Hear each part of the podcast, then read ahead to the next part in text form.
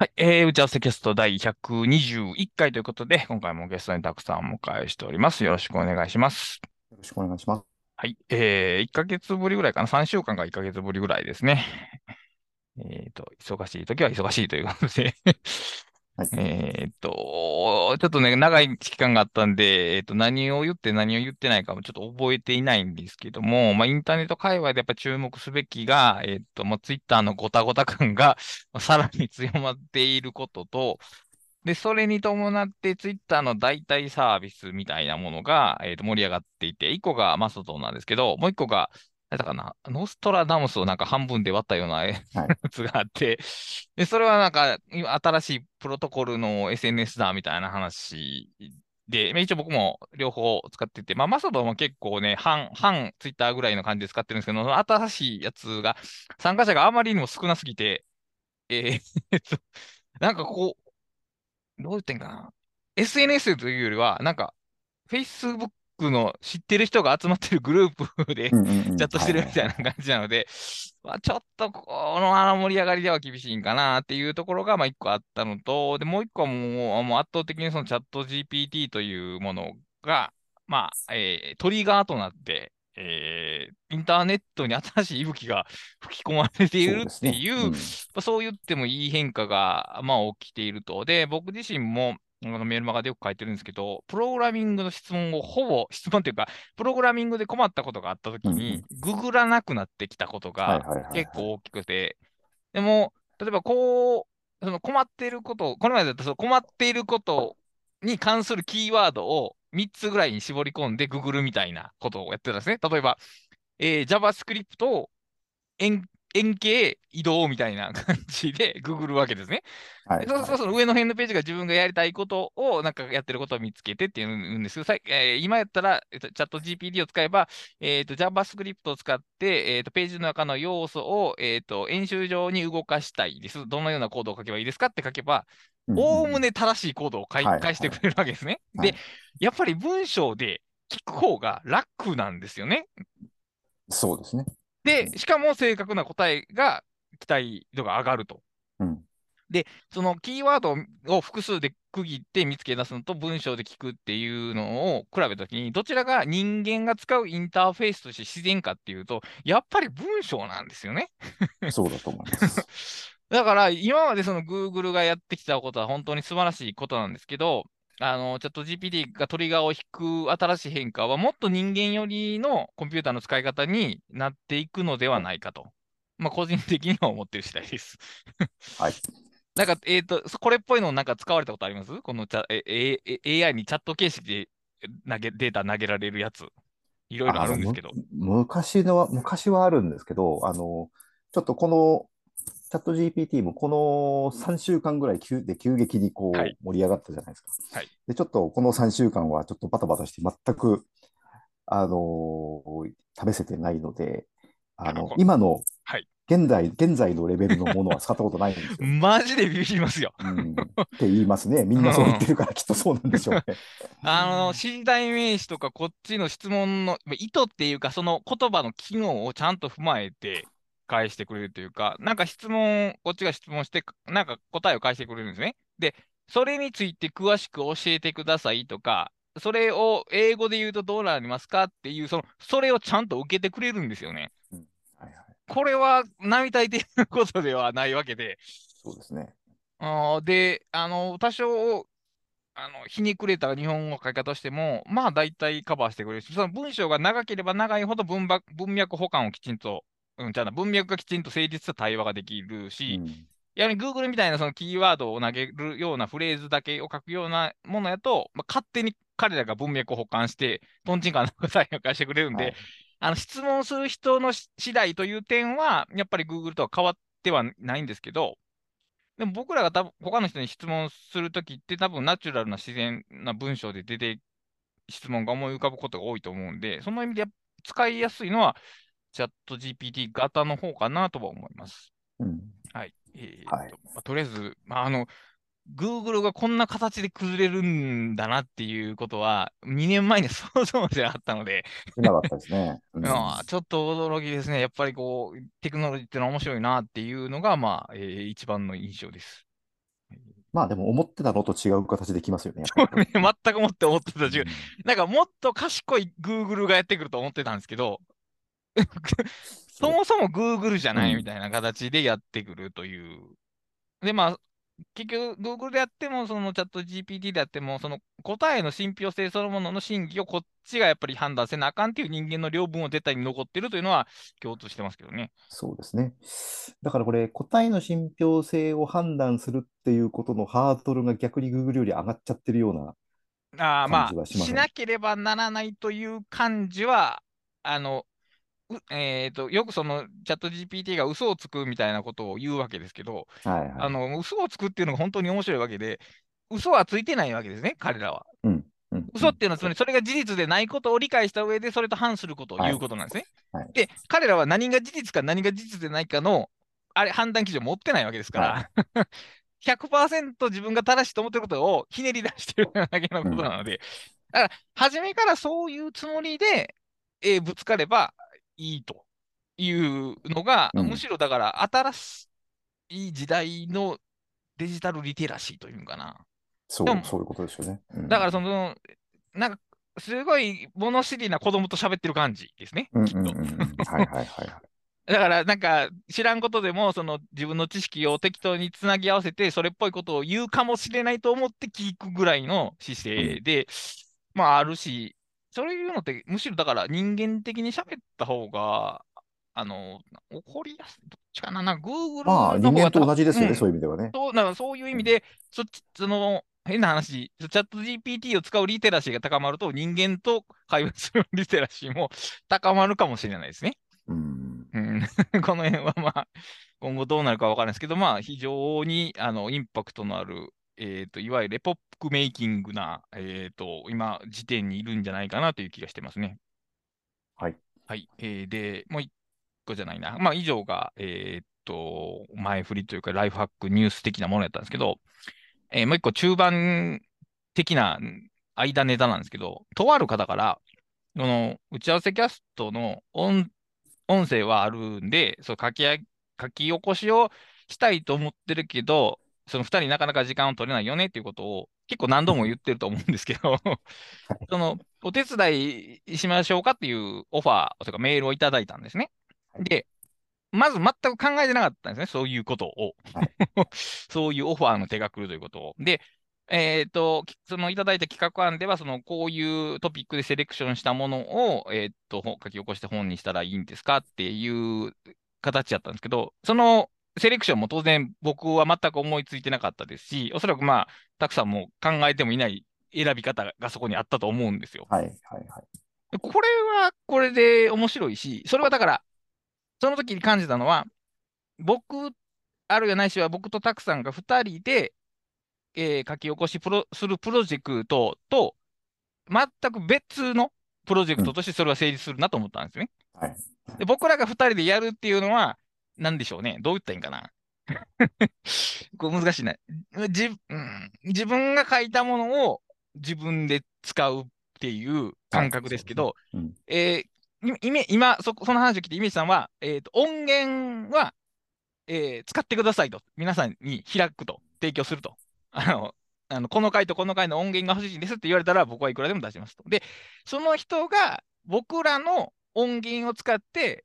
本を作るというプロジェクト。だから、えー、僕らは、なんていうかな、素材提供者 まあそうですよね。うん、だから、テレビとかでインタビューを受ける人みたいな感じですね。要するに。はいはいはい。あの、その、内容は提供しますけど、編集とか、えー、デザインとかはもう勝手にやってくださいと。で、まあ、いくばくかお金をいただけたら嬉しいですという感じにしたら、うん、あの、なんか、ウィン、ウィンウィンっていう言葉はあれですけど、なんか全員がハッピーになるんじゃないかなとは思ったんですよ。はいはいはい。間違いなく、その人の、おそらくだから、その人がこの打ち合わせキスで聞いて、面白いと思ったものをピックアップするわけじゃないですか。それがテーマは何か本を読み方かもしれませんし、タスクのさばき方かもしれませんけど、それぞれ好きな人が自分の好きなテーマでピックアップしたものを、えー、本にすると。だから、おそらくいろんなタイプの本ができると思うんですよね、そのテーマごと。はいはいで、それは多分僕ら2人でやってたんでは、まず生まれない角度ですし、生まれない量になると思うんですよ。そうでしょうね。でもあの、そういうのは別にあるとして、でも僕らは僕らで自分のセレクションを作ってもいいじゃないですか。いいです。別に何も問題ないですよね。はい、だから、そういうふうに、その、僕らがやってる書き、僕らが求めている書きあ書き上げてね。えっと、原稿をまとめるプロジェクトと、それと並行して、僕らの、まあ、オープンソースじゃないですけど、その音源を使ってもらって、その人の本を、本作りに使ってもらうっていうプロジェクト、この2本柱ができるし、その方が面白いんじゃないかなというのをちょっと今考えているところです。うん、で、あの、はい、進め方とかもろもろとか、その、はいろいろあると思うんですけど、その、うん、利益分配ですね。だから一番難しいところは。難しいのはそこですね。はい、基本的にはその作業量と責任に応じて分配されるべきですよね。それはまあ。はい、で、そう思います後。後者の場合は僕らも素材提供者なわけですから、で、言うたら、インタビュー的な仕事で一緒で、一回原稿料もらったら終わりぐらいで、僕はいいかなと思ってるんですよ。うん、はい。で、その人がもうそうやって自分で、だから、言うたら、その人が他の人にインタビューして本書くって出来上がりましたって言ってるのとほと変わらんわけですから、まあ、コミットメントはそれぐらいでいいか、もうないしはその音源をくださいと言われて、その渡すときにいくばくかお金をいただく。あなるほどね。はいはい、はい、で、あとはもう知りませんっていう形にするっていう、うん、まあ、2つが考えられるかなと思うんですよ。別に音源自体は、うん、あの、ポッドキャストで、あの言うと RSS で配信してるんで、いくらでもダウンロードはできるんですよ、その方法さえしている。はい、そうじゃなくて、その寄付の代わりに買うみたいな、うんうんうん、いう形にしといて、だからどっかでその買えるページみたいなの作っといて、そのもし作るんやったらここから買ってもらえるとあげられる的なことをする。で、本にする際にその原稿チェックとかを僕らに言ってくれたらちゃんとしますよみたいな感じの形にすると、その手間とリターンとがなんとなくバランスなんじゃないかなとちょっと思ってるんですけど、なんかこう、そ、Tak.さん的にはイメージあります？こういう話の。いやー、僕ね、その、この、自分一人で完結しないプロジェクトでの、はい、この特に、えー、セルフパブリッシングにした場合の、はい。えー、利益分配っていうのはもう本当のこの 何年かの間、はい、頭を悩ませ続けてきたことでですね、はい、いろんなやり方試したんですよね。でもやっぱこれという 決定打がない。決定打はないというか、納得、完全に納得できるものは見つからなかったというか。なるほど。うん、だから、またその新しい試みの、その、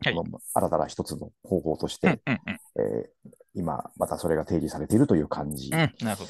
ですね。あのー、意外なほどね、はい、あのー、セルフパブリッシングというか、特に KDP の領域でそういうことを聞かないんですよね。まあ、まあ、ちょっと知らないだけかもしれないですけど。基本的には一人で書いて一人で作って終了というパターンが、まあ、主流、主流だからでしょうね。せいぜい、その原稿書い、えー、表紙のイラスト書いてもらって、それを払うっていうぐらいで、うん、その文章の印税うんぬんかんぬんの割合みたいなのは、まあ、そこがめんどくさいからセルフパブリッシングしてるっていう可能性すらあるわけで。そうですね。まあでもそうするとやっぱりその一人でできる仕事しかできひんっていう、その上限というか、その範囲の限界を、まあ自ら設置してしまうわけですから、やっぱり、例えばこう、ポッドキャストで二人でやってるから面白いわけであってそうなんですよ。で、このポッドキャストは、えー、言うたら利益をか、えー、ちゃうな、えー、売り上げを取ってないわけね、どこからも。そうです。で、これ考えてたんですよ、ちょっと。例えばサブスタックとかで、その有料、その基本的に無料で聞けるけど、サポーターを求めるみたいなことも考えたんですけど、でもやっぱりそうすると、例えば3週間お休みっていうのが、なんすか、その精神的にマイナスになる。あれですよね。それはやっぱりこの会のコンセプトとしては違うなと思って、うん、で、一応なんか頑張ってコンテンツを作ってるし、そのいくらかお金が生まれたらいいなとは思う一つの形として、その音声と、音声の提供とか、そのほとんど協力するだけの形でセルフパブリッシングの、えー、参加みたいなのが、一つの方向性かなと思ってまして。そうですね。うん、で、その音声をどう利用するかっていうのは、その、まあ、第三者の方が利用するっていう、うん、あの、いくらかの対価と引き換えに利用するっていうのもあれば、はいうんうん、当然自分たちが自分たちで利用するっていうのもあると、ねはい。うん、いう、まあ、なんか、リーズナブルな方法かなという感じはしますね。あの、はい、僕が悩,、ま、悩んでたのはあのい、いわゆるインタインタビューして、はい。えー、本を作るみたいな時に、うん、これは一体どういう、あの方法があるのかっていう、はいね、はい、あの、はい、で一般的にそのインタビューで例えば2時間時間割いてもらって話聞くっていうと、こうまあ多分そのその場あのインタビュー料みたいな、その謝礼、謝礼をなんかその場で払うみたいなことになると思うんですけど。まあそうですね。大体1回、まあ人によりますけど、満単位が支払われて、まああとはもうそれで終わりっていう感じですね。そうそうそうで、そうじゃないケースでね、こう、じゃあ売り、えっ、ー、と、1年間利益の何パーセントお支払いしますみたいなやり方をやってみたりとか、はい。えー、試したんですけど、まあ、テーマ化がですね、すごいね。そうですね、テーマはかかります、ね、プラットフォームにその仕組みがない、利益分配の仕組みがないので、はいうん私が銀銀行で振り込むみたいなことになって、そうですね。毎月やるっていう。で、まあ今ね、倉下さんにそれやってもらってますけど。はい。なので、あの、こう、なんかそういう知見は、なんかこう、逆に溜まっていくのはいいことだし。確かに。うん。あの、いろんな試みをしてみれば、またこう、いろんな可能性が広がると思います。うん、そうですね。だからもう、あまたある音源をどう使われるかを一つ一つ僕らが深くコミックとすることはまず不可能ですし、むしろそこを開放した方が、まあ、いろんなコンテンツが、まあ、僕らのコンテンツがそんな価値があると思ってるわけではないですけど、あの、もう100、え、じゃあ、120回ぐらいあるわけですよね。だから、120時間分の音声データがあるわけですよね。それはもう本の作り方なんてもいくらでも 考えられるわけですから、なので、だから、その、自分が主体となって本作りをするというときに、まあ、この人たちの本、語りが面白いから本にしようっていう、ある種そのピュアなエディターマインドシップ？そういう、うん、あの自分が出すというより他の人のやつを世に出したいっていう、その一つの心の表れを実行するための素材としてあの使ってもらうのは僕は全然いいですし、とか、まあ、反対する理由が特にないので、うん、で、その場合に、その書き起こ、僕らが全面的にコミットする書き下ろしとは違うコミットの仕方を選択してもらえたら、えー、その同じプロジェクトが2個も3個も4個も走ってても成立するので、そうですね。そういうあり方としてやっていくのはいいかなと。で、まあ逆に僕らが、まあ、あるいは僕とたくさんがそれぞれ別々にまとめるのもいいですし、2人でまとめるのもいいですし、多分それぞれ違ったテイストになると思うんですよね。なると思います。うん。これがなんかあ面白いし、その、ある種の、なんていうんですかね、あの音楽で言うと、楽曲のカバーってあるじゃないですか。あの、はい、同じ曲を別のアーティストが歌うみたいな。で、文章ってないですよね、基本的には。ないですね。その、エクセルやったらエクセルの本があるけど、切り口は全部別じゃないですか、テーマという。はい、でも、例えば、打ち合わせキャストっていうものの素材を切り、みみんな好き、好きに切り出してくださいみたいなんて、ちょっとカバーっぽいなと僕は思うんですけど。まあ、そうですね。まあ、だからその時の、その、あれじゃあその著作権ってどこにあるんだみたいな、こういうことを考え出すとまたいろいろ難しくなってくるんですけどね。だから著作権、っていうか発言者は僕、うん、だ著作、分析、うん、そうね、そこは検討する必要がありますけど、うん、まあ、うん、そこの検討をクリアできたら、まあ別に。そう、だから逆にそういうめんどくさいことを脇に置けば、純粋に考えればすごく面白いですよね。はい、あの、あの、カバーでもあるし、なんていうかこう、サンプリング的な。そうそうそう、サンプリング的な、そういうイメージね。そういうイメージ。うん と、うん、だからもう人によっては、その前半打ち合わせキャストで、後半それに対する自分の文章のツッコミ入れるとか、そういう本作りも、うん、ありえるでしょうし、うん、まあどう、うん、どういう形がいいのか、僕はじめその GitHub とかにも全無料で使えるテキストを公開するみたいなことを考えてて、というのもこれはそのブックカタリストでやってるんですよね。はいはいはい。で、ブックカタリスト、近々多分発表されると思うんですけど、全55回分の書き起こしのテキストデータが GitHub にアップされてて、はい、でしかも、そのだ、ユーザー有志の方が検索できるフォームを作っておられて、例えば、哲学って打ち込んだら、その哲学が入っている回がすべてピックアップされる上に、はい、再生をしたらそこから音声が流れるみたいなすごいな。すごい装置が生まれてて、これがやっぱそのパブリックに置いておく効果やなとはちょっと思ったんですけど、はいはいはい、まあ、それと同じことするかどうかは別にして、なんかもっと音源とかそのテキストを使ってもらって、なんか皆さんのアウトプットに役立ててもらえる形にしつつ、まあ、何かしちょっとリターンが待ってきたらいいなという形をちょっと考えていけたらなと今のところ思ってますんで、うん、もしこのコンセプトに対する意見とか、私こういうのをやってみたいと思ってますみたいなのがあれば、あのメールなりハッシュタグを、えー、寄せていただければ、ちょっと盛り上がっていきたいなと思っている次第です。まあ、ですよね、はい、それこそサンプリングミュージックの初期にも、あのこのこれ著作権ってどうなってるの？って話があったわけですからね。ありますね。うん、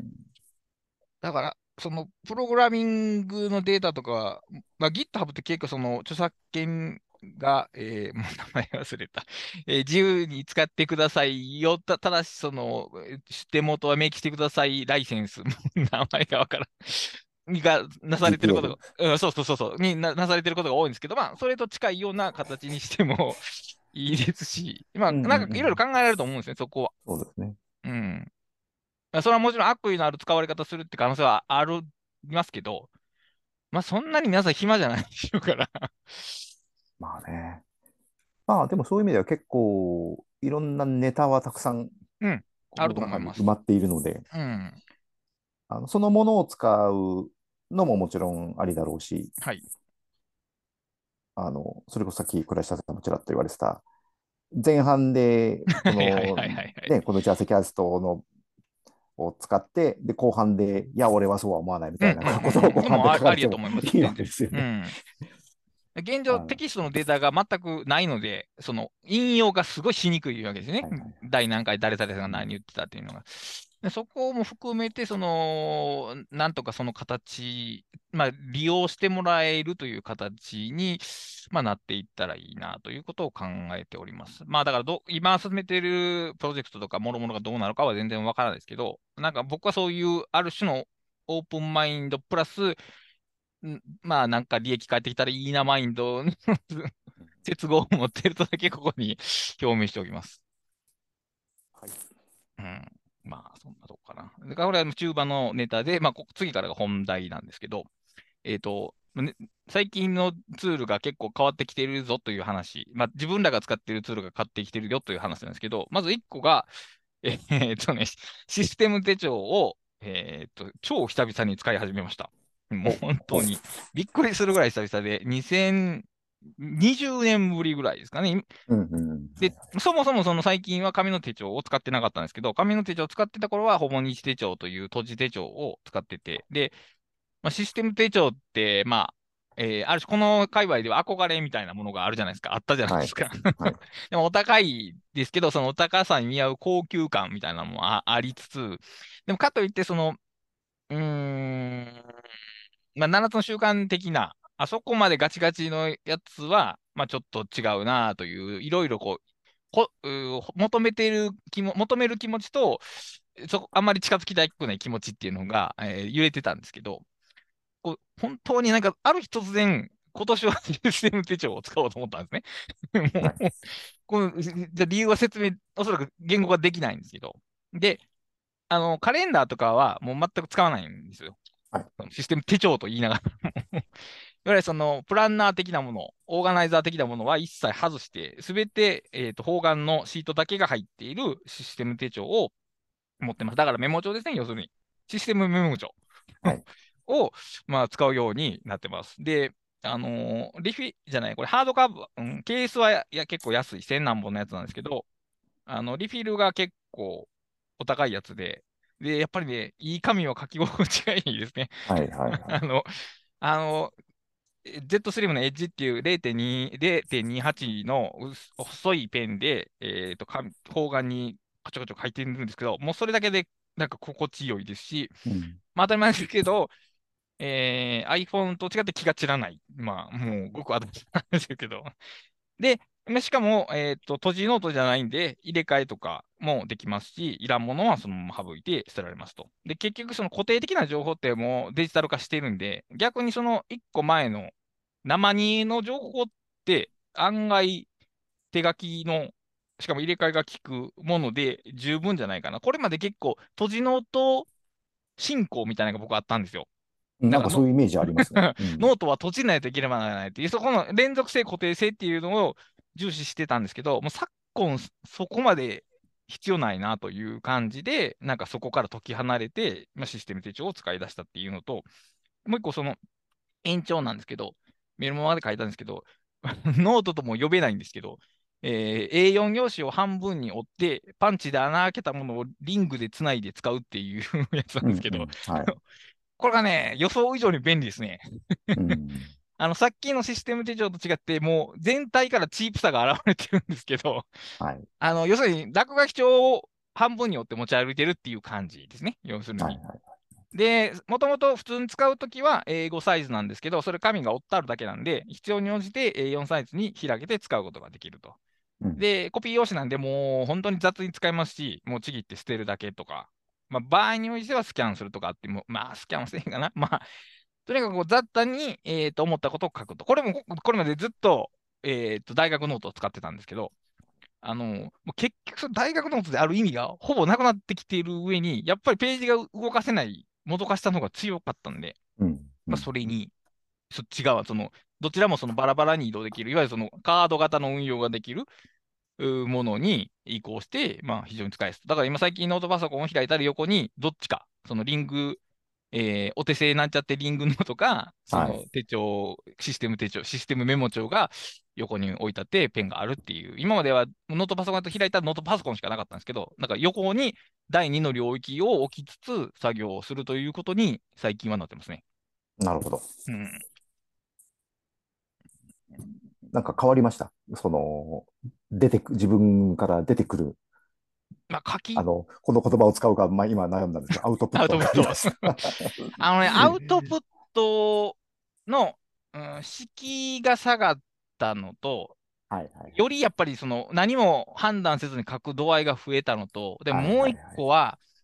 あの、アウトプットというよりはプロセスがちょっと変わったんですけど、あの、ど、どっちのノートも、まあ、書いてたら溜まっていくわけじゃないですか。はい、で、使わないやつはどうにかしたいわけですね。いつか、はい、そのインボックスクリアにしたわけですね。はい、で、まあ、バリバリとこのシステムバインダーから取り出して、まあ、すまあ、十何枚ぐらいのもうメモがあると。で、片方にはリングノートで書いたこともあると。で、これはデジタルじゃないですから、そのドラッグドロップしてインボックスとかに放り込むことはできないわけですね。はい、で、えそれまでの僕だったら多分、ワークフローリかなんかを開いて、その一個一個転記していく形を選んだんでしょうけど、もうちょっとその時アナログマインドがちょっとホットになってたんで、さらにコピー用紙、新しいコピー用紙を取り出して、そのメモ帳を横に置きながら、改めて、え過剰、うん、なんていうの、バレットを横に置きながら、これはこういうことやなっていうのを、転記リライトしていったんですよ。で、一通り、その、1週間分ぐらいかな、貯めたのを片付けた、ちょうど A4 で縦で書いて、ページが埋まるぐらいになったんですけど、ものすごくスッキリしたんですね。はい、あの、この、このものすごくスッキリ感はどう考えてもドラッグドロップで生まれないなという まあ当たり前ですけど、生まれないなという、その、改めて自分が書いたことを考え直して、一つの秩序下に置いたっていう感覚が生まれまして、で、これアナログのめんどくささがあったからこそやなという感じが、今すごいしてますね。非常によくわかりますね、この感じは。はい。はい。うんだからこう。なるほどですね。なんかやっぱり、アナロデジタルを使ってると、どうしても何かを効率的に処理しないと、なんか間違ってる感じがするんですよね。で、うん、不思議とノートとペンの場合って、そういうことしてても、なんかあんまり間違ったことをしてる感がないんですね。はい、なんか何が原因なのかわからないですけど。だから、無駄なことを心置きなくやりやすいのはアナログツールだなっていう感じです。なるほどね。うん、無駄であっても罪悪感を感じる、ない。そうそうそうそうそう。そこはぞ結構存外に重要なんだなと、うん、その僕もそのなるべくフレフレキシブルな気持ちでツールを使ってるつもりですけど、まあ、大いにやっぱり縛縛られてるところがあるんだなというのはちょっとやりながら思いましたね。なるほど。うん。なんかあります？たくさんは最近こ、まあ、最近でも今年でもいいんですけど、使い始めたツール。あのー、すっごい偶然なんですけど、はい、最近システム手帳を使い始めました。サイズ感はどうなんですか？僕のは、あの、一番ちっちゃい。じゃあ、B、一番近いのは、えー、5穴か。えー、だから6穴の、はい、ちっちゃいの。なんていうの？あれ。えっとね、ミニバイブル。そうそうそうそうそう。ミニその辺、ミニ6穴から。ミニ6穴サイズを僕は使ってます、はいはい。えっ、ー、と、僕は、これもね、これもやっぱり多分15年ぐらい前に買ったバインダーを引っ張り出してきて、はい。えっ、と、去年の12月から、これは普通のバイブルサイズはいはいはいはい。ですね。で、うん、なんかね、偶然、多分ほぼ同じ時期に同じようなことをしてるんですけど、はい。えっ、と、これもやっぱりカレンダーとか使わずに、えー、白い紙か、このドット方眼の紙だけを挟んで、あの、まあ、今までもね、断続的にそうやってたことあるんですけど、えー、っと、この、このバインダーは、多分これ結構お高いやつで、はい、お高いやつの昔、今は亡き横浜の東急ハンズの展示品処分だ安く買ったありま すね。ありますね。やつ十、十数年前に買ったやつなんですけど、えっ、と、12月ぐらいから、えっ、と、非常にこれを対応するようになっていて、はい。えー、あの、デイ、デイズと呼んでいる、あの、日付ごとのアウトラインの、あの、do というか、そのタスク的なことを書くのは、そのまんま、あの、ダイナリストでやってるんですけど、うん、あの、記録というか、日記的なものをこう、まあ、手書きに書いて、で、まあ、後でアウトライナーに打ち込んでるんですけど、別に追っつかなくてもいいやっていう感じで。まあ、そうですね。うん。あの、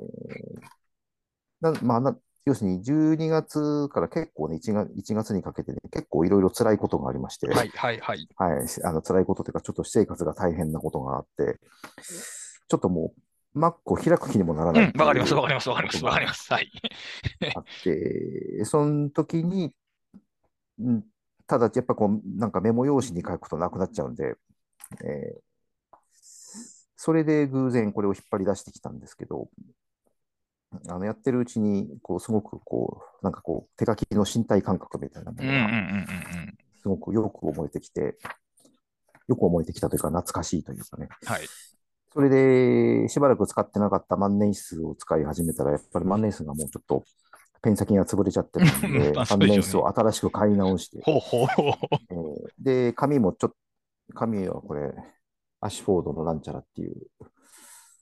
割にこれ万年筆によ向いてる紙だからしてたんで、それを買ってきて、入れて、で、やっぱり日記的なことと、あの、その時たまたま思いついたこととかを、バーっと手書きで書くためだけに使ってる感じ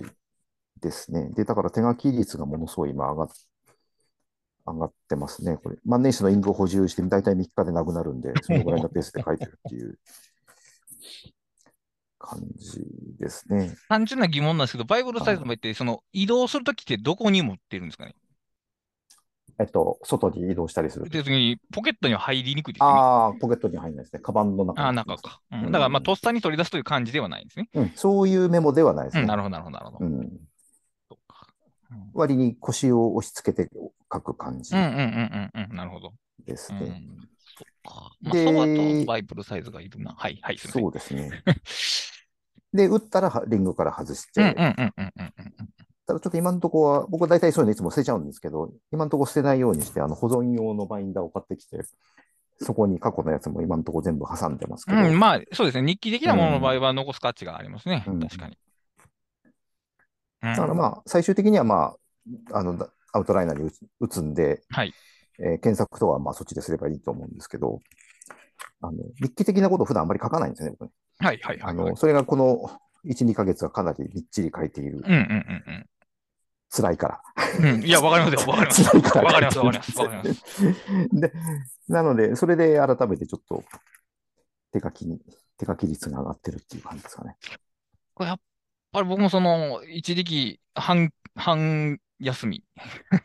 休業しかかってた時は、もう本当にパソコン開く気がないというか、開けない感じで。はい。で、まあ、唯一の iPhone で WorkFlowy ぐらいは見れたんですけど、やっぱり主流はその時やっぱり手書きのノートでしたね。手書きのノートをその時はもうひたすら使って、ひたすら書いてましたね、やっぱり。やっぱ負荷があるんでしょうね。そのモニターを開くということ、あるいは目に入ってくる情報が与える。ね。うん。もうこの画面が光ってるだけでも嫌そうですね。わかります、わかります。うん、うん、そうか。まあ、そう、そうですね。運用の仕方は似てるけど、書いてることが違うのがまた面白いんですけど。そうですよね。でも、あの、この間ちらっとツイートしたんですけど、その、それでこのバイブルサイズのリフィールっていうのがよくできたサイズだなっていうのが改めて思いましたね。はい、この、1枚1件の内容を書いてカード的に、こう入れ替え前提でカード的に使うこともできるし、はい。えー、普通の綴じノートと同じようにこうみっちりこう順番に書いていくことにも使えるし、で、まあ、みっちり書くには確かに小さく感じることは小さく感じるんですけど、はい、あの、でもそれなりのまた持った量をかけなくはない大きさなんで、あの、どっちにも、カード的にもノート的にも使えるサイズっていう、あの、すごくちょうどいい大きさなんだなというのをちょっと改めて。僕はバイブルサイズを持ったこと、まあ、システム手帳2冊しかないから あれなんですけど、はいはいはい、で、えー、すげえ、東急ハンじゃないや、えー、ハンズの前で悩んでた。そのサイズにするかって。で、その、例えばその売り場で持ったとしてもわからないじゃないですか。その日常にどうフィットするかっていうのは、その売り場でもわからないわけで。で、しかも一回そういうの本格のやつを買ったら、まあ、ものすごく安くても5000円からじゃないですか。まあ、はいはい、だからそう、なかなか思い切れんなと。で、やっぱり僕はそのポケットに入るということを基準に選んだんですね。でメモ的に使いたかったからなんですけど、でも、メモ的に使わないんであれば、バイブルもありだなとちょっと聞いてて思いましたね。うん、どうしてもノート的には使いづらいね、このサイズだと。やっぱりメモっていうところでとどまってしまうんで。うん、面白いのは、これ以前はバイブルサイズってね、このメモには大きすぎるし、ノートには小さすぎる 中途半端なサイズだなと思ってた時期があるんですよね。はい。でも逆にその中途半端な大きさが今はすごくこう、よく馴染むような気がして、なるほど。いるので、結構そういうのもなんかその時の気分によるんだなと思いますけど。まあ、多分ですけど、メモはスマートフォンでよく、文章はパソコンでいいっていうメディアの位置が変わったから、改めて役割が変わってきたってことですかね、きっと。ですかね。うん。う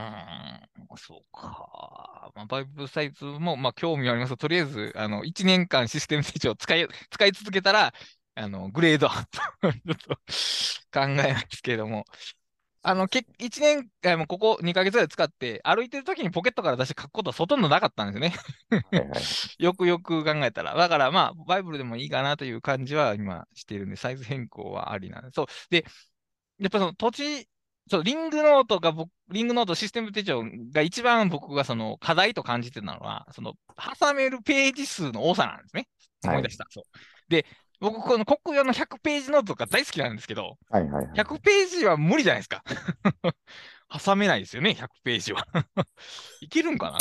や、全然いけますよ。いけます？あ、そうか。だから、その、うん、バインダーのあれによるか。だから、ポケットに入れられるバインダーを選ぶと無理やっていう感じですね。だから、そうかもしれない。そういう中でそのページ数の多さから優先したんですけど、結局そのメモって処理するから分厚さがいらんなと思ったんですよ。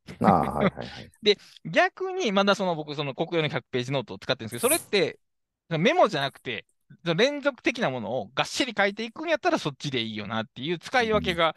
結構はっきりしてきて、連続で残したいものは、えー、大学ノートで、それ以外をもう切り取れる、動かせる形の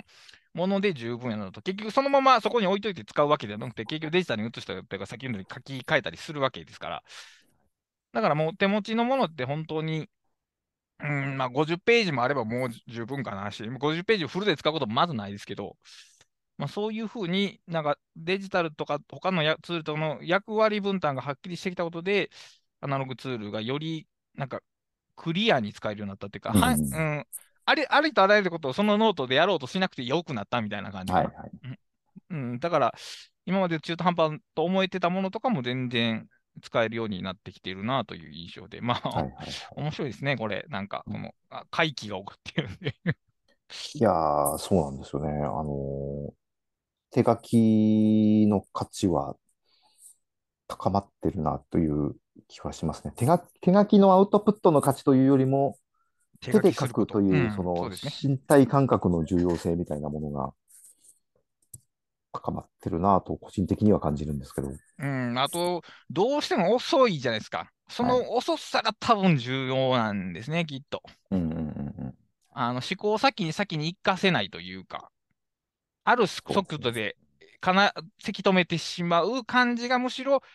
ある種の沈静化というか、えっ、ー、と、なんやろ、メディテーションみたいな感じにつながりやすいんじゃないかなっていう印象がありますね。はい、うん、そうですね。まあ、あと僕は一応手書き時代を覚えている最後の世代ぐらいの人間だと思うんで、はい、思うんですけど、やっぱり昔はちゃん手書きでもこうちゃんと整理して書かないと、その、あの、意味のある情報として後から使おうとしたら、うん、そうですね。間違いなく。あの、ちゃんと整理して書かなきゃいけなかったんですけど、うん、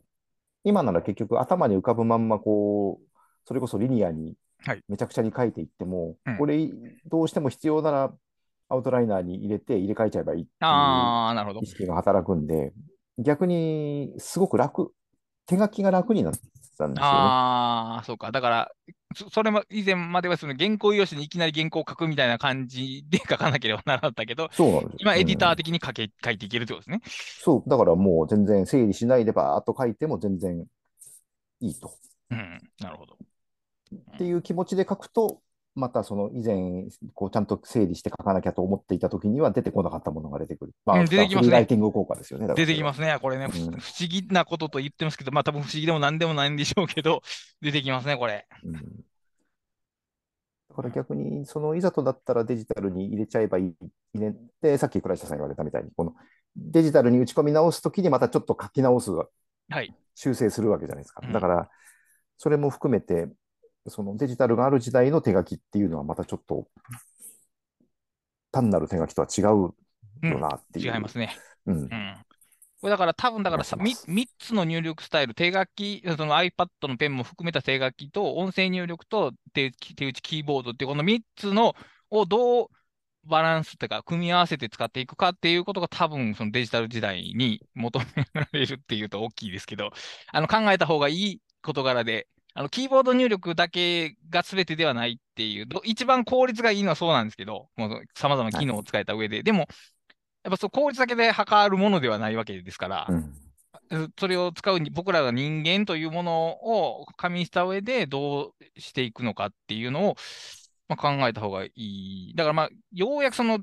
デジタルを極めなければならないという領域をようやくなんか抜け出せたかなという感じがしますね。うんやっとデジタルとアナログをこう同レベルで、同じ平面でなんか考えられるようになったというか。そうですね。で、やっぱ役割が違うんだっていうことを、あの前から分かってましたけど、分かってたけど、うん、体感はしてなかったと思うんで、この深いレベルでは。はい、だからそこがようやく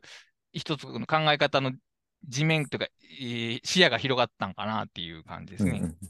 うん、うんそうですね。やっぱりね、さっき iPad の手書き含めましたけど、やっぱ iPad の手書きとは違うんですね。あの、あの、すごい iPad に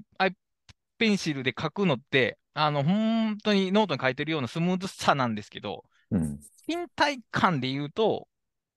すごくデジタルなんですね。はい。その要素が研ぎ落とされているというか、抽象化されているというか、あの、はい、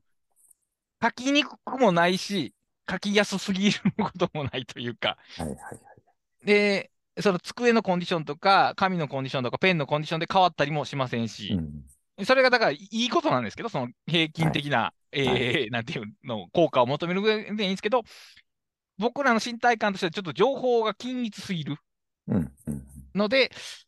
えー、ある種の、うん、体験の豊かさっていうのは、やっぱりそそぎ落とされてるなとは感じますね。はいはい狭い紙に小さいペンでちょこちょこ書くのと、でかい紙に太めのペンでダーって書くのは、もう違う行為というと大きいですけど、えー、まあ、中分類は違うぐらい言ってもいいと思うんで、うん、で、そこの中分類が違うの中に iPad に書くっていうのが含まれてるっていう感じですかね。そうですね。うん。まあ この時代に何をそう、さっき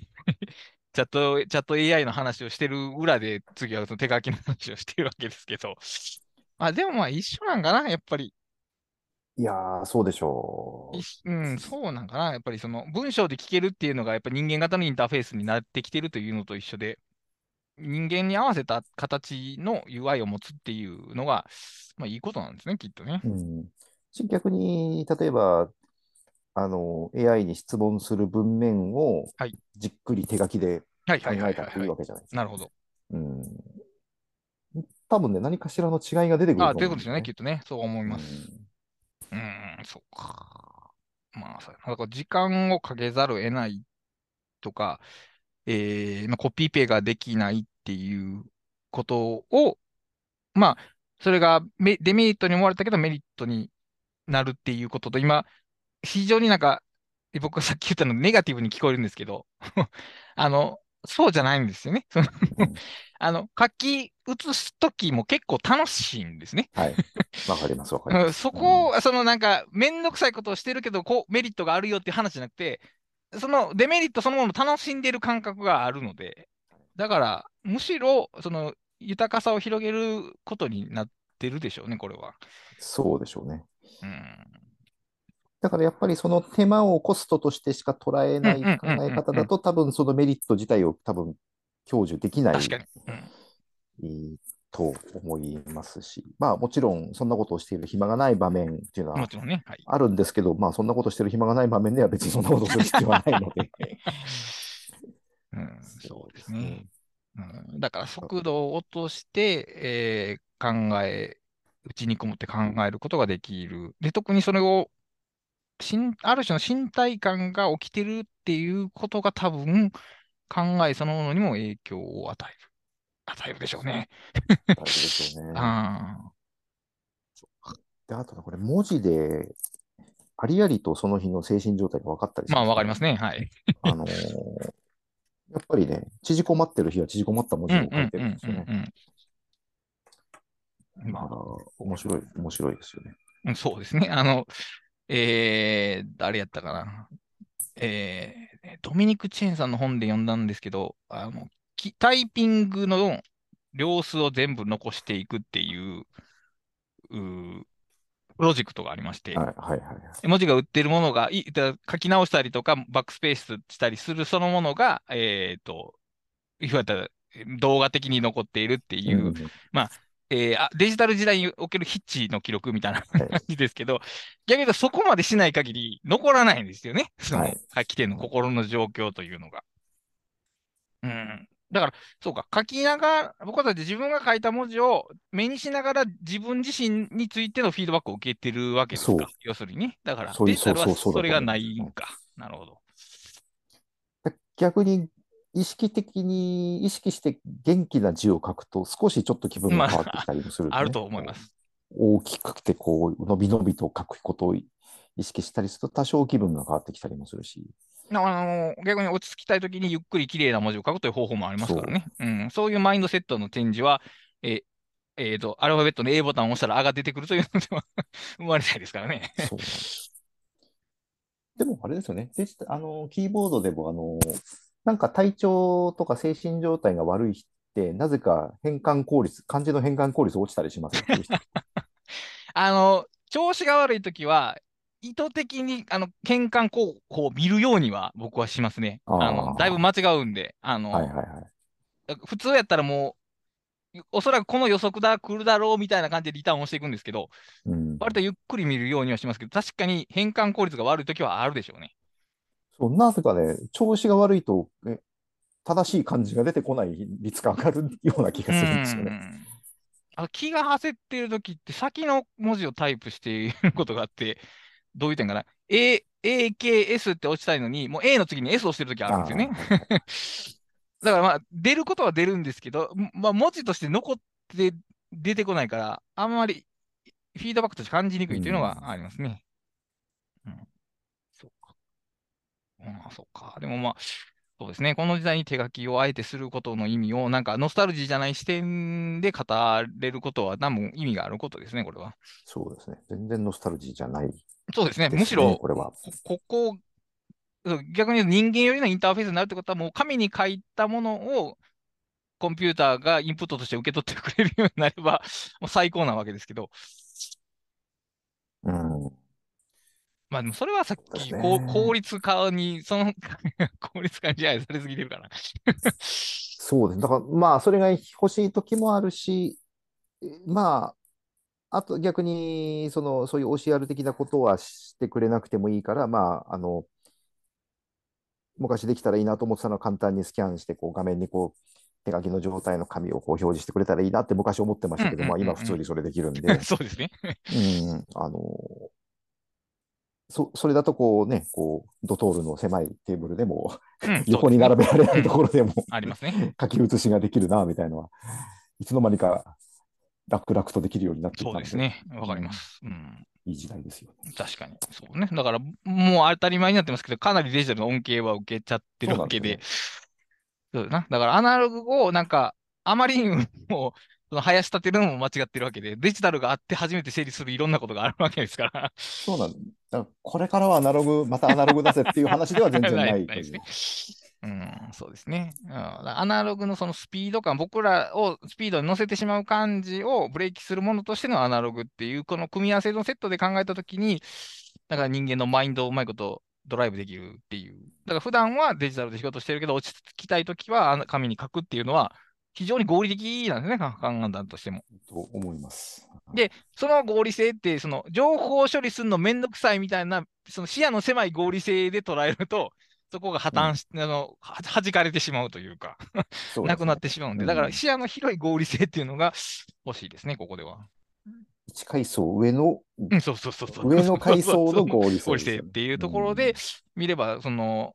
それに比べたらコピペできないことなんていうのは結構些細な ことやったりするんですね。うん、うん、そうか。えっ、ー、と、あとね、もう一個、アナログじゃないんですけど あのテキストエディターなんですけど、えっ、ー、とね、あの、これまたフル株のコットエディターというのを、えー、また再び使うようになりました。これも VS コードを使う前はもうずっとこれを使ってたんですよ。そうでしたね。Mac、Mac の初期は、えーと、標準のメモ帳みたいなの使ってて、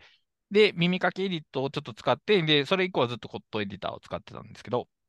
あの、もちろん VS コードは普段使ってるんですよ。もちろん。はい、はい、ただ、あの、VS コードは複数のファイルを扱うような作業をするときに使うんですね。で、逆に、はい、例えば、えー、ブログの記事1個書くよっていうときはもうコードエディターで書いてしまうと。うん、ででね、すごいね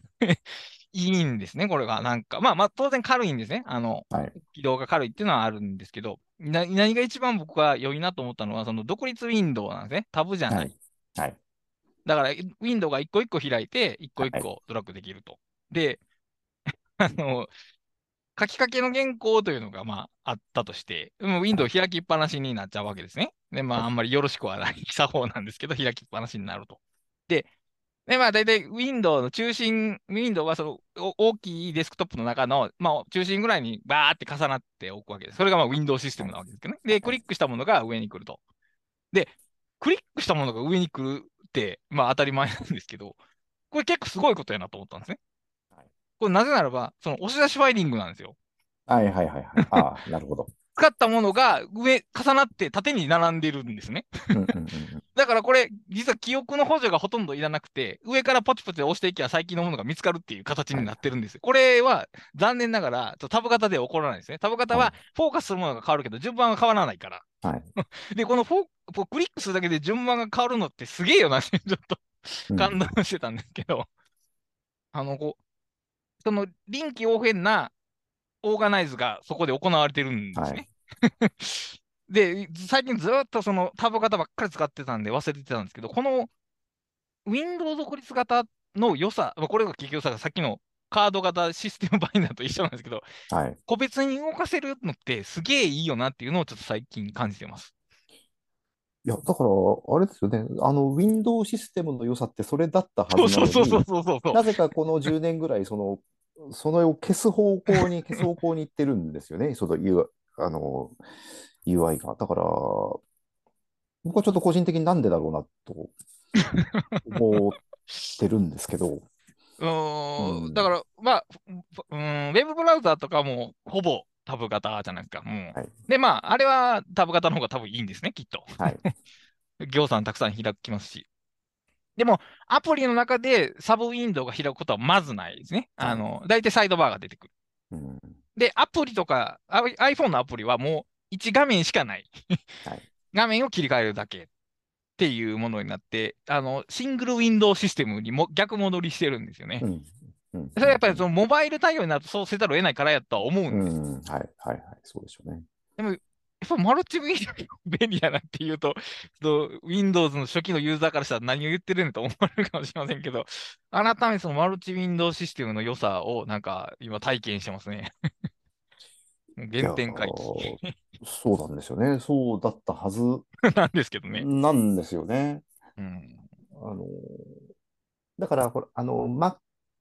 特にその Mac の場合、あの、インスペクターっていうのが開くじゃないですか。設定する。うんうん、あれも、以前は独立したウィンドウだったものが多いと思うんですけど、あの、次第にこう、メインのウィンドウに統合されていって、うん、まあ、あれ多分、あの、全画面表示をするときの都合だと思うんですけど、あの、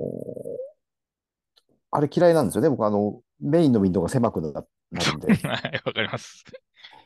うん。まあ、ただ、だ僕は逆に散らかっちゃっても細かいウィンドウをたくさん開いてた方が好きなタイプなんですけど、ただまあ、それを嫌う人がいるのもよくわかる。うん、そうです。まず、散らかってる感じがあるんですね。で、散らかってる感じを嫌うのは、デジタル派にとってはごくナチュラルな帰結やと思うんで、あの、やっぱ VS コードを使ってると非常にね、整ってる感じがするんですね。はい、えまあ実際整ってるんですけど。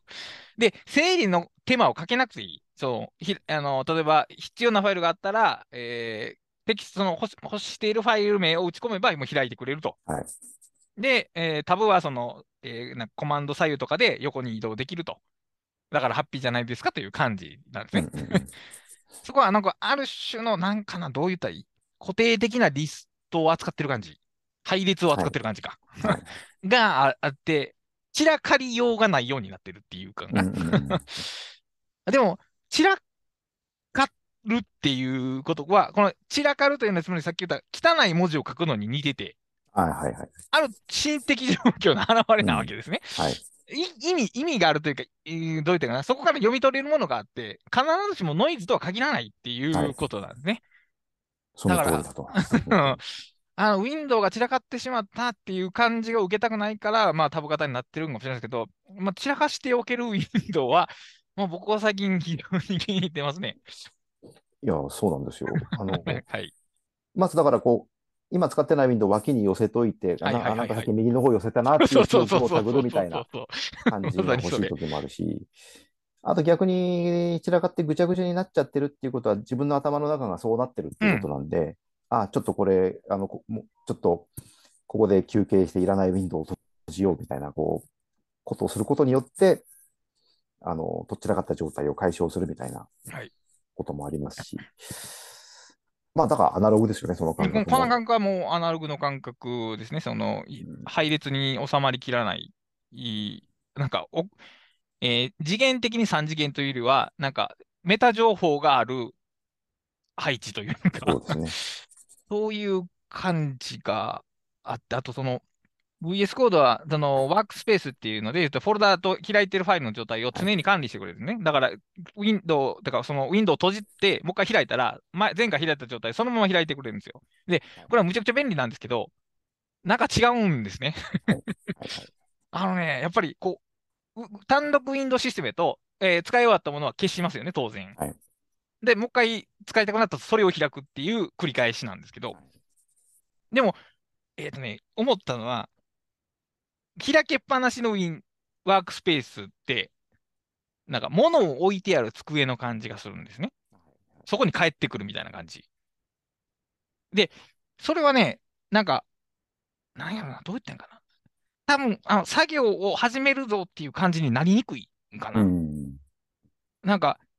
えー、あの、そう、企業、その、すごく昔のタスクリストみたいな感じがするんですよ。すごく昔のタスクリスト。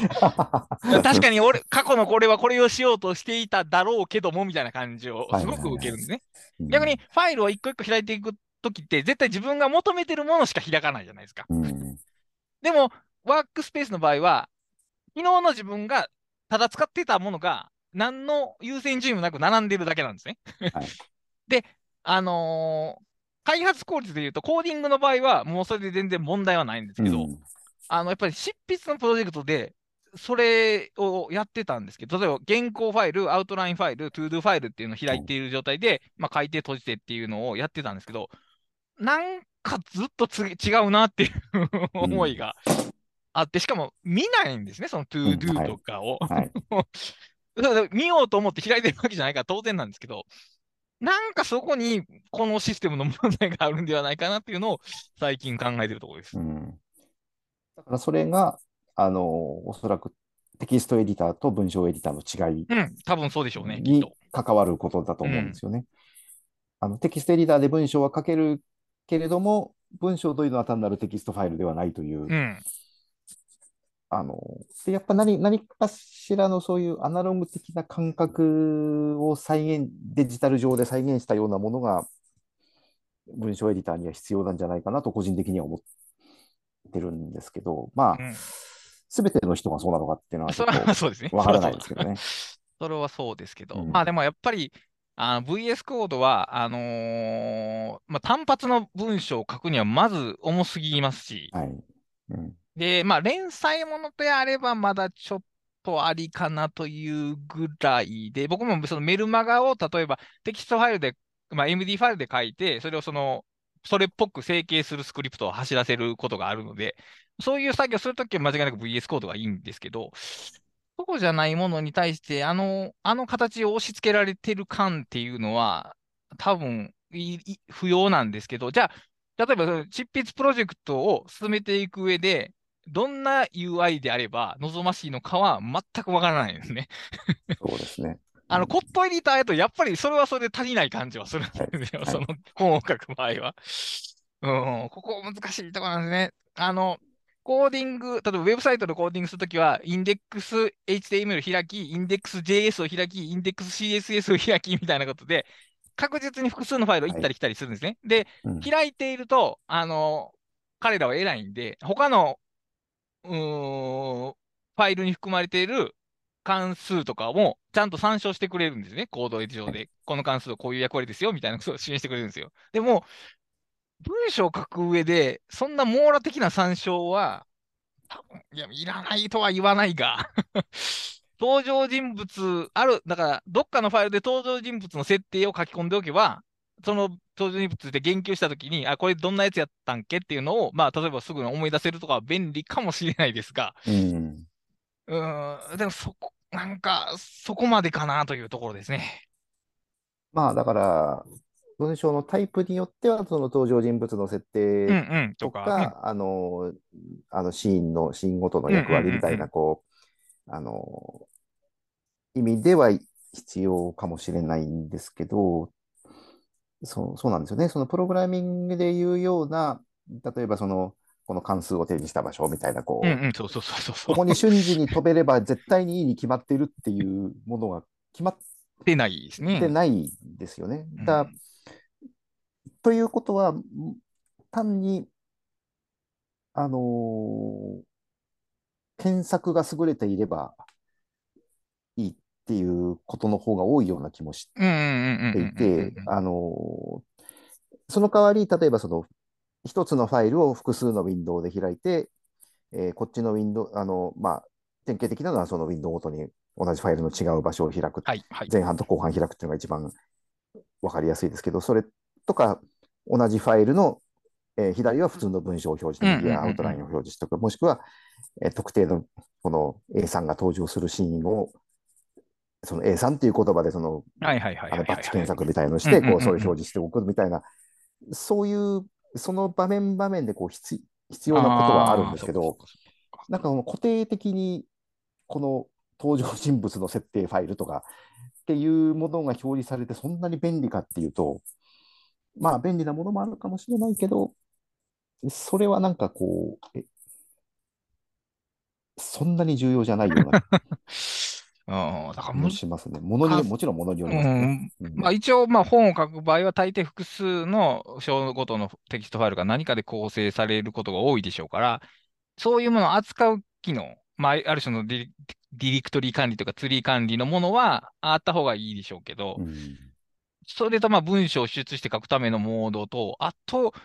じゃあ何があればハッピーなのかって、だいぶ難しいですね。そうですね。まあ、あと個人的には、その、あの、A、B、C みたいな名前をつけて、そのマークしておく。はいはいはいはいはい。機能、あの、コメント付きでマークしといて、後からそこにジャンプできると、この、あ、ここは後半に持ってった方がいいなって書きながら思ったんだけど、書いちゃったようなところを、まあそうやってマーク、マークしといて、後でそこに戻るみたいなことができればいいなとか、文章の離れた場所をこう行ったり来たりジャンプするみたいな、うん、あの、まあ別にその普通のエディターについてるような機能ですけどね。そう、うん、そういうの以上に、そういう、なんだろうな。こう例えば理想のエディターをデザインしてもらえるとしたら、やっぱりワードのようなあのモードの切り替えは欲しいですか？欲しいです。ああ、そっか。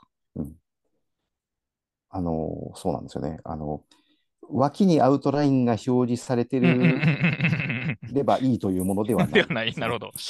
そのものがアウトライン表示されてないとダメですね。うん、そこも多分好み分かれるんですよね、きっとね。そう、そうだと思いますよ。ああ、そっか。逆にそのそのものをアウトラインになんかしてくれるなという人も当然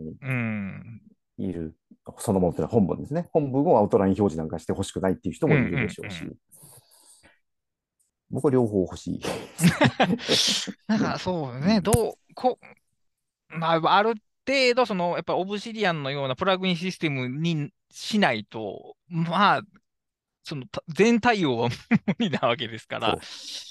あるベーシックなフレームがあって、なんか作れるっていうのが、多分一つの回ではあるでしょうね。そうですね。あの、一つ言えるのは、だから、その、やりたいことを全部機能として実装したらダメだっていう。そうですね。うん、あの、逆に工夫次第でいろいろ使える機能があった方がいいんですよね。その、だから、あの、なんなんでしょうね。この登場人物が、この登場人物が登場するファイルを、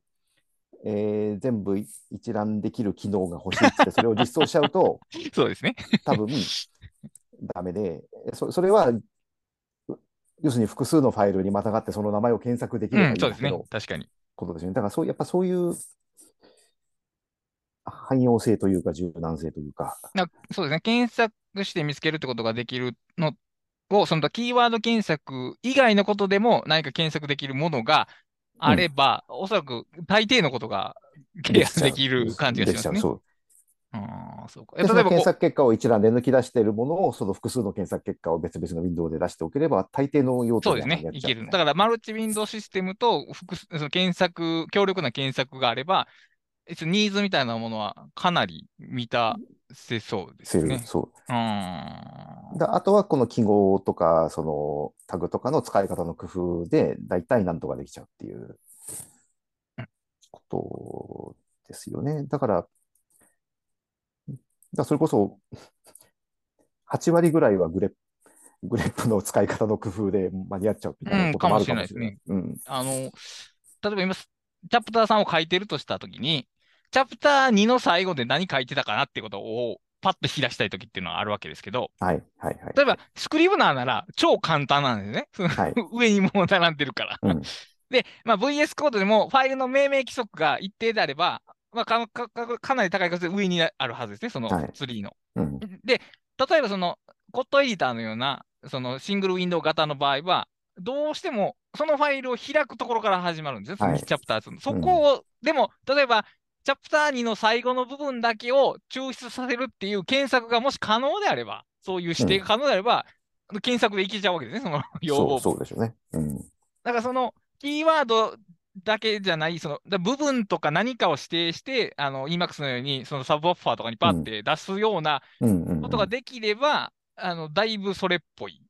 そうですよね。うん、例えばプロジェクト内のすべてのファイルの末尾20行を表示してそうそうそうそう、そういうことですよね。別にそれ技術的には別にに難しくないじゃないですか。だから、まあ、だからそんな、まあ、いや、そんなことは、だから、あの、テキストエディターと、あのユ、ユニックスのコマンドでできるよっていう言いたい人はいると 当然思うんで、できると思うんですけど、はい、そこの辺の、それをもうちょっとこう、あの、ハードルを下げたそうですね。なんか、もうちょっとつ、そうですね。今言ったことも全部その VS コードでできちゃうわけですけどできるはずだと思います。うん、でもやっぱり、さあやりましょうってできるもんでもないですから。うん、技術的には可能やけど、結局そこに意義を見出すプログラマーがほとんどいないから、まあ多分5年待ってでも実装はされないだろうなという感じがしますね。そう、そうなんですよね。うん、スクリームナーも多分ね、その個別のニーズを直接機能に落としすぎな感じはしますよね。そうですね。それは非常にわかりやすい、あの、多角化ですよね、あれ。うん、それがいいいいところももちろんあるんですけど。まあでもまあ、うん、あの、まあ、勉強になったというか、ああ、ああいうのが欲しい人がいるねんなというのもありますし、実際使ってて便利な部分もあったんでいいんですけど、まあちょっとどっから、よっこらせって感じがしますね、あれを開くときは。うん残念なんですよね。すごい志は感じるし、なんかこう、やりやりたいことはよくわかるというか。まあ、ドハマりする人は間違いなくハマるっていう、うん、特にまあ小説書くタイプの方は、あれはハマるでしょうね。だから、小説の場合、ストーリーラインが決まったら、あとはあんまり動かないからかな、きっと。あのー、僕らで勝手に複数形しますけど、結構構想動くじゃないですか、書いてるときに。動くところが変わるじゃないですか、そこまでのダイナミズムを必要としてない。あの、ある程度プロ、あの、アメリカの主金の書き方って、あの、前半と中盤と後半に分けて、はい、ここに山を持ってくるっていうシナリオを決めてから書くって方が多いんで、そういう意味では、あの、あれぐらいの動かせ方で、多分十分みたいな用途は多分あると思うんですけど。そうですよね。だからそこななんだけど、売り文句としてその断片をあのあちこちに移動して、こう切り刻んで でできますよっていうことを一方では言うので。でもまあ、それはや実際やった感じだと難しいですね。そうなんですよね。うん、シーン単位で動かすのは全然いけますけどね、はいうん、もっと細かくなると、もうちょっとあの UI では難しいですね。と思いますね。もうあのもう何長年、なんとか使いこなしてやろうと思 思ってきたんですけど、そうですね。だから、やっぱり一番シンプルなテキストエイジだから初めて、これぐらいあったらいいのになお2、3個付与するぐらいのとこで多分僕は十分やと思いますね。うん、うんまあ、このちょっと月に、しかも最近ちょっと自分でコーディングできちゃってるんで、ちょっとね、そういうの作りたい欲求が 生まれてるんですけど、うん、そこまで高度なものじゃなくて、複数のファイルによって構成されるリニアな文章を、リニアな文章というか、リニアなドキュメント作成を支えてくれるエディターみたいなイメージをちょっと考えてて、まあ、なかなか難しいんですけどね。僕ね、コットエディターだったら、あの、あの、MD ファイルのあの見出しを抜き出す、はいはいはいはい、出せるじゃないですか。はい、出せます。あの見出しであの入れ替えができれば、僕多分ボットエディター使うと思いますね。なるほど。うん、まあ、だいぶ面倒くさそうですけど。うん、あのかあの見出しが簡易アウトライナーとして使えれば、結構個人的には使えるのになとは思いますけど。そうですね。だあれはアウトラインでやって、ライナーじゃないから、そこを変えられれば、まあそうです。かなりそれっぽくなりますね。あの、あのコットエディターは普通のテキストエディターですけど、あの後ろでスクリプトを自分で走らせられるんで、かなりのことができますね。うんそそこは気に入って使ってたんですけどね。でもやっぱ VS コードの圧倒的なあのプラグインプラットフォームのあの圧に負けてしまったのと、コードをコードを書くのはやっぱり VS コードのまあそうでしょうね。それはそうでしょうね。うん、そこはもう問題ないですけど、うん、でもまあ、そもう少し汎用的なエディターというと、こっちの方が汎用的かなという感じがします。うん、そういえば僕あの、WZ エディターの Mac 版はいはいはい、で、えの、あれのお試し版を使ってみたんですけど、ちょっと前に。はい、あの、まあ、僕 Windows あの、5年ぐらい WZ, WZ エディターずっと使ってて、すごい好きだったんですよね。はい。で、まあ、見事に、見事なまでに再現してやって、昨日うん、あ機能的にはもう本当に素晴らしいと思いますが、まあちょっと見た目がととても使う気になれないっていう あれ使わないんですし、まあ、あのものすごくお高いので、はいはいはいはい、うん。なんか8000何百円とかする。8000円ぐらいするんですよね、確かなるほど。ただ、で、ちょっと Mac の UI とは全くそぐわない。はい、わかります。はい、Windows をそのまんまね、持ってきたような、あれで。なんですけど、機能はかなり理想に近いですね、WZ 的には。だもしまた Windows 使うことがあれば、多分使うだろうと思うんですけど。なるほど。うん。まあ、それは僕は名前しか知らないんで、ちょっと触ってみますね。その欲しい機能がそこにあるのかもしれないんで。かなりいったレリで、あと割にコーディングじゃなくて文章書きを意識した機能が多いんですよね。だから、これもうちょっと Mac っぽかったら結構お金出すのになともちょっと思いましたね。これもだから、あれですか、日本人が作られて日本、えー、そうかそうか。コットエディターもそうなんですよ。うん。うん、面白いな。なるほど。あもちろんね、Windows だったら秀丸という。まあそうですね。もう超強力なね。ありますね。うんあの、情報がいくらでも見つかる度合いで言うと、まあ、あの、秀丸ネタにかなうものはないと思います。あの、ありとあらゆるものが多分公開されてると思うんで、あれもマクロが。まあはい。この辺はちょっと今後の課題。でもまあ、シンプルなテキストエディターでも全然いけるし、その方がいいこともあるなっていうのを気づけたのは結構大きかったですね。うんなんかやっぱりね、その、何でもかんでも VS コードでやってしまうのって、ちょっと最近ずっとやって、その、VS コード中毒みたいになってたんで、はい。で、それはちょっと解決したかなという感じです。うん、あのね、あの、すごい便利なんですけど、左の、なんですかね、いわゆるファインダー的な、その、テキスト、えー、ファイルツリーみたいなのが、結局ファイルツリーなんで、順番の入れ替えができないんですよね。はい、でそこが、その、気にならないところと気になるところって、うん、その動かしたいときは、例えばそのワークフローリーとかダイナリストの方がいいわ、いいよなと思うんで、うん、もうちょっとこう、その執筆環境の再検討及び再構築が今、ちょっと進んでます。まあ、えー、っと。あの、藤井太陽さんが作ってる、はい、あの、VS コード用のあの、ありますね。必要プラグインみたいなのあれって使ったことあります？ありますけど、まああれ小説用なので、ああ、なるほど。やっぱりちょっと違う。ちょっと違う。なるほど。もても、あその便利は便利だと思うんですけど、あの、そこも、そもそもあれ、縦書きできる、縦書きでビューできるのが便利なんですけど、そそもそも縦書きを求めていないので。確かに。うん、だからまあ、やっぱコンセプトによってそこら辺のに、うん、合う合わないはあるんかなとは思います。うん。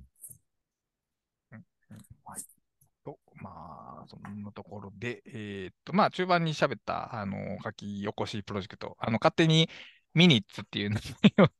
つけて、あの、いろいろ名前を考えたんですけども、あの、打ち合わせキャストなので、打ち合わせの議事録という意味で、そう議事録というのがいいのではないかと思って、あの、ミニッツという単語を、プロジェクト名、そうなんです。つけたんですけど、なんかちょっとかっこいいですから、それも、えー、まあ、ミニッツプロジェクトに興味があったりとか、えっ、ー、と、ご意見、ご感想があれば、ハッシュタグ打ち合わせキャスト、ひらがなで打ち合わせ、アルファベットキャストまでいただければと思います。えっ、ー、と、何かお知らせ等ございますか？えっ、ー、と、特に今のところはないです。はい。じゃあ、今回はこれまでにしたいと思います。お疲れ様でした。お疲れ様でした。